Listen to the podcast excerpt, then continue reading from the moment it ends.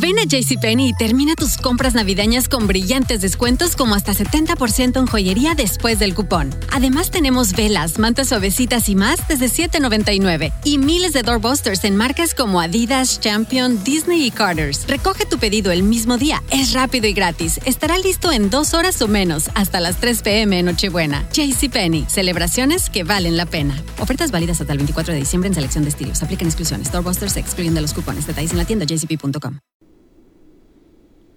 From the studios of Fox 5 in Washington, D.C., you are on the Hill. Tom Fitzgerald here with you. Nicole Mason is the president and the CEO for the Institute of Women's Policy Research. And she joins us on the Hill to talk about the role of women in the 2020 Democratic presidential race. Nicole, thanks for joining us.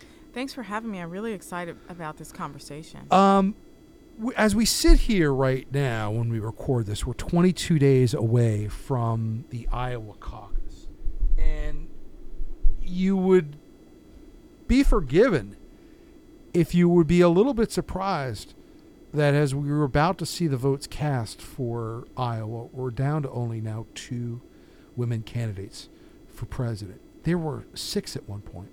Nicole, what happened? Well, that's a really good question and a really long story. But to make a long story short, a lot of women got locked, knocked out of the race for a variety of reasons. Cash flow. Um, they some of them just were not resonating with voters across the country. Some of them didn't have really strong policy platforms. And when you think about the two women who are left, Amy Klobuchar and Elizabeth Warren, they have resonated with voters. They have strong policy positions, and both of them have really been able to raise significant amounts of money to stay in the race. But I want to be very clear that these two women are really fighting in the you know for place, and um, they haven't gotten the same kind of coverage, media coverage, as some of the male candidates. And so they're they're not only fighting for airspace, they're fighting for to be heard and for their positions, their policy positions to be taken seriously or been be given the space to talk about the issues that matter to them. And so both of them, for the two women who are left, uh, they're fighting. They're in the fight of their lives, their political lives. Uh, let's go back through through a couple of Kirsten Gillibrand, senator from New York, was um, highly touted going into this election cycle. She had been, you know, front and center during the Brett Kavanaugh uh, hearings, a, a, leading voice in the effort to uh, fight back against uh, sexual harassment, workplace discrimination, not only in society but in the United States Congress it, it, as well. Um, but she did face some some some backlash from people in her own party, particularly when it came to the issue of, of Senator Al Franken. Uh, that Gillibrand had been one of the first to come out and say that Franken had to resign uh, from the United States, and, and he did. Uh, did Kirsten Gil- Gillibrand uh, come into the race um, with kind of a, a title of, of the Me Too candidate. Was that an issue for her as she tried to broaden the scope of what she was about? That people kind of only saw her through this one prism or this one subject? That's a really good candidate. So, what I want to say about the women candidates, with the exception of Mary, of maybe Marianne Williamson, who added a lot of color but mm-hmm. was really out of her depth, all the women who are running for candidate for presidential the, for the nomination were all extremely qualified to be there. Uh, Kirsten Gillibrand, I think all candidates face a question around messaging. Who are they going to be? How are they going to stick out from the crowd?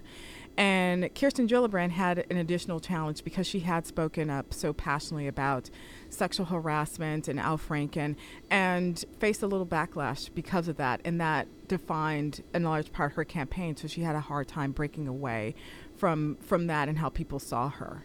Um, but when we think about as a whole, um, some of the other male candidates have also faced similar claims or issues. Joe mm-hmm. Biden around Anita Hill, uh, uh, and um, you know not stepping up fast enough during those hearings and being a champion. But it didn't seem to hurt him in the same way that it hurt Kirsten Gillibrand. So we have to look at some other factors that might be at play. And it, it it's it's not fair. I mean, women can talk about an issue and, and the media will kind of paint them as that's their only issue. But yet, male candidates do this all the time. Yes. And they don't, nobody looks at Bernie Sanders and says Bernie Sanders is the health care for all candidate.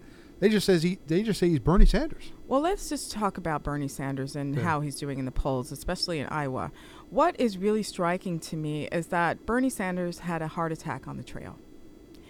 If Elizabeth Warren had had a heart attack on the trail, they would have ridden her off, and she her campaign would have been over. Well, you look at what happened to Hillary Clinton during the general election. She had pneumonia. For, Pretty- for gosh sakes, and, and people acted like she was on Her you know, deathbed. her deathbed. Absolutely. So we have to look at the other factors that might be at play. A little bit of sexism um, from the, the electorate. Part of the, you know part of it is the electorate, but also the media, and I think the sort of mistakes that women that women make um, are really scrutinized in a different way. If we look at Kamala Harris and her campaign, she was scrutinized in ways that other candidates were not, um, and it really cost her. She was doing really, uh, she was doing well enough in the polls, so she could have stayed a bit longer. But there were a few hit pieces that came out about her campaign that really sealed the deal and took her out of the race. We haven't seen that c- level of scrutiny uh, of male candidates and campaigns, and we haven't seen them taken out in the same way. You know, I, I always say that running for political office is a, a little bit like making sausage. You really don't want to see how the process is done. And, and my, my point in that is that all campaigns are messy behind Absolutely. the scenes. So why was it that Kamala Harris's campaign was subject to this one story that rolled everybody's eyes up in the back of their head uh, in in ways that we had not seen put to any of the other candidates? Well, it was a dog pile. It was a it was a dog pile, and the same thing happened with AB, Amy Klobuchar early on. There was a few bad press. Uh, there was a little bit of bad press about how she treated her. Um, she was mean. She was She mean. was mean she to her was mean. staff. She was eating with a comb. There was a lot of, a lot of, uh, lot of those kinds of stories, and that really hurt her campaign early on. But when we think about um, uh, Bar- Bernie Sanders, he had some things come out about um, paying his his uh, people who worked on his campaign disparately. There was pay disparity between men and women, Mm-hmm. and some other things. And um, Joe Joe Biden's campaign, we don't really know much about his operation. But like you said, we know that it's not. Um, it's like sausage making. But women. The women candidates have really been held to a different standard and, and expected to not only run perfect campaigns, raise a lot of cash, have all the answers around policies. One of the things that, and when I think about Elizabeth Warren and um, her health care plan, people really wanted to know and for her to explain line by line what was going on and how she was going to pay for it. Again, when I think about the male candidates that have, have been allowed to coast, Sanders. Sanders, uh, Biden, Buttigieg, we haven't seen really any substantive policies come out of their campaigns. And so they've had nothing to really test, or we haven't. And so, um, and then when we look on the Republican side, the same is the case. Um, even in 2016, when, when Trump was talking about building the wall, there was no litmus test about the money, how much it was going to cost, how unrealistic it was. It was just he was allowed to say it, and people took it for what it was. So when you read a story about, say, Amy Klobuchar, and that Amy Klobuchar maybe is short-tempered with her staff, and maybe pulled a hair pick out of her purse on a plane to eat a salad, and was annoyed with the staffer that the staffer didn't bring a fork. It, it, it, occurs to me if that had been written about a male candidate, people would have said what? They would have said he's hard charging. Yes. They would have said he's, He's, he has high standards. uh, uh, demanding of his staff, um, but yet you apply those same dynamics to a female candidate, and all of a sudden, it's something completely different. Well, women in the workplace have a hard time, and I think women who are in the public eye and running for public office also have a hard time because they're faced with a lot of gender stereotypes about who women should be and what kind of candidates they should be. Should they be nurturing? Should they be um, hard nosed? Uh, you know, if they're too tough, uh, they get labeled. If they are they're shrills. If they are too soft, um, they can't do the job because they're worried about they might cry or something. So all these stereotypes, women are really um, balancing a really uh, you know narrow tightrope and who they can be politically. Where I believe male candidates have a really more diverse. Um, tableau, if you will, to um, express themselves. And even when men get angry or they cry or show emotion, it's not viewed in the same way as women political uh, candidates. And so that's problematic. And what I'm afraid of in 2020, I'm not sure who the candidate is going to be, um, but. Mm-hmm. What I'm afraid of is that we haven't addressed some of the bias that happened to Hillary Clinton and when uh, in 2016, and because we haven't addressed it, if a woman makes it um, as the nominee or as the vice presidential she's on the ticket, she's going to face some of those same problems. So I really think we have some work to do. We're going to talk more about Hillary Clinton and uh, the candidates that are still remaining in the 2020 presidential race. You're listening to the On the Hill podcast from Fox 5 DC.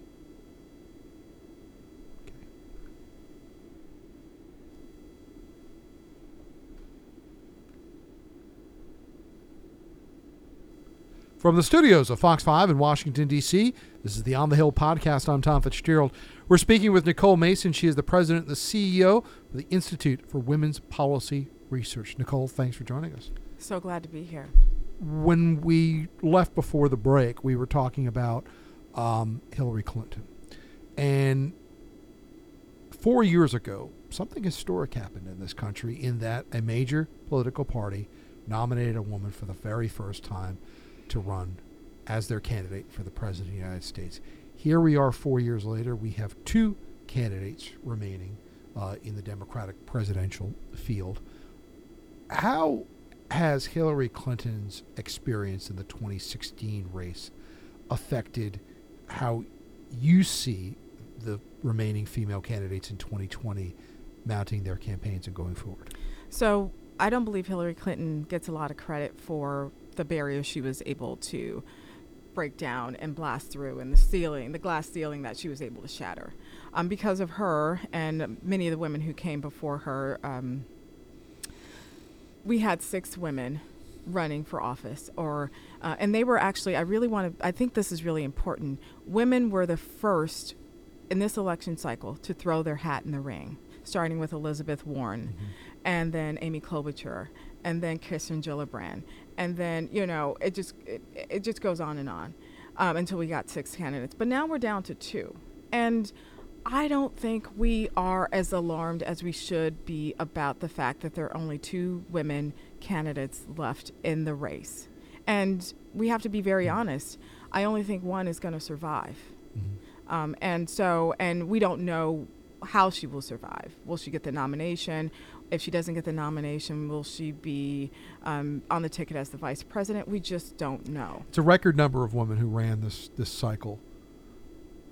But who really influenced that more? Was it Hillary Clinton? Or was it the election of Donald Trump as president of the United States? You know, that's a really good question because, you know, after Donald Trump was elected, we saw women take to the streets you know, for the, the, the Women's March, and there were millions of women. And then 20 in 2018, we saw women uh, running for office and becoming elected in record numbers. And they turned out, um, in terms of voter turnout, they 18 to 29 women turned out uh, at 30, 33 percent, uh, and that was higher than their male counterparts. So we saw it was a wave. And so uh, I do believe that that that 2018 inspired many women who may have not been thinking about running for president to get into the race. I think what we didn't anticipate at the time is these things that would prevent them for, from being able to advance. Mm-hmm. Um, and those things I think are cash flow issues. So women willing, people willing to donate to the campaigns of women candidates. Um, we didn't anticipate the sexism and misogyny that women would face as they were running and trying to shape their platforms. And we anticipated that a little bit um, from, or at least I did, from seeing Hillary's campaign. But the fact that it's still there, it's still shaping how we see women presidential candidates, um, is really uh, problematic. In our area, as we sit here in Washington, D.C., the mayor of the District of Columbia is a woman, Muriel Bowser. You go over to Maryland, the brand new Speaker of Maryland House of Delegates, Adrienne Jones, is an African American woman. Go down to Richmond, Virginia. The new Speaker of the Virginia House of Delegates, Eileen Filler-Corn, is the first woman to ever hold that job, uh, the first person of Jewish descent to ever hold that job. a lot of people focus, in for obvious reasons, in a presidential year on, on the presidential race. But what do you see when you look out over state and, and local races? Because it seems like there is just more and more and more news about women not only being in politics, but having senior top leadership positions in government. So that's that's the good news. So yesterday I was with a group of 20 potential candidates, uh, women candidates in the state of Maryland. They were all thinking about and contemplating running for office, mm-hmm. and that was amazing. And so what we're seeing across the country is women saying, "I can do this. I these issues the issues that I care about, I want to be able to advocate for beyond the ballot box, and they are stepping up and running for office. And what we know is that when women lead or when women hold positions of power, it's good for everyone and it's good for the country. And what that hasn't translated to is us thinking about that in the same way at the national level. That mm-hmm. when women are in positions of power, even though we know, like, look at Nancy Pelosi that is a powerful woman. She's probably she will go down as one of the the best speakers in US history. But that hasn't there's cognitive dissonance. That hasn't translated to hey, you know what? Women are actually good at this. They could lead. They could lead our country. That hasn't happened. That connection hasn't happened for voters, um, at, at least at the national level, where there's a connection about women as strong leaders, even though we see it happening all the time and in our cities and communities as well. But is that something, you know, you, you can't be the first until you are the first. You know, there was no African American president in this country's history until Barack Obama did it. Mm. W- would it take a female candidate doing it to enact that kind of change that you're talking about? Because as important as the Speaker of the House is, and she is important and the job is important, it's not 1600 Pennsylvania Avenue. It's not the White House. You're not driving the train there. You're absolutely right. And I believe that we do need to see a woman actually get the nomination. Getting the nomination is great, but that's not enough. Mm-hmm. We need to see a woman win the White House. And the thing that is preventing that from happening, and I think we have a lot of work to do. Well, there's a lot of things. There's voter suppression, but there's also attitudes about who can lead. And the biases around who can lead, particularly around women leaders, is what's hurting the chance of there ever being a woman you know, at 1600 Pennsylvania. Let's examine that for a minute because, you know, when you're talking about the Speaker House, talking about Nancy Pelosi running a legislative body, that's one thing. The job of the president comes with another title, and that's Commander in Chief. Absolutely. Um, does that factor into what you're talking about? That even in 2020, people will look at a female candidate and, and maybe not see a commander in chief? Yes, but that's because of sexism and bias that has nothing to do with capability. Because if we were going by capability, I'm sorry to say Donald Trump would not be our commander in chief. Uh, so I just want to be very clear. It's about sexism and not about capacity, capability, or experience. Because mm. when Hillary Hillary Clinton was Secretary of State, uh, so she had the bona fides there. So this, uh, you know, I, I think the electorate at large has a hard time thinking about woman, a woman as the commander of, in chief of the United States. But yet, men who have not served don't seem to face that kind of scrutiny. Absolutely, they do not face that kind of scrutiny. And again, uh, you know, I keep going back to this because it's really important. Mm-hmm. But uh, media bias, um, gender stereotypes, um, who we have historically seen in the role, and I I think your point is well taken about Barack Obama. Um, we didn't we couldn't imagine a black president until there was a black president. And i think the same thing about a woman president. Like we can't we don't understand what's possible until we actually allow it to happen and to be possible and really um, give up on a lot of the biases and you know predisposition mm-hmm. about who can lead. And and let me tell you something one of the things that has really, over the last year or so, has really been troubling for me is that people talk about electability. They say, you know, we need someone who can win against Donald Trump. Mm-hmm. That's it. That's the bottom line. But when they think about electability, they of, they often think about a white man, and that's why they're leading in the polls. I have to be very honest here. But what they're not thinking about is what kind of leader do we need in this moment? And who's going to capture the hearts and minds of a broad electorate.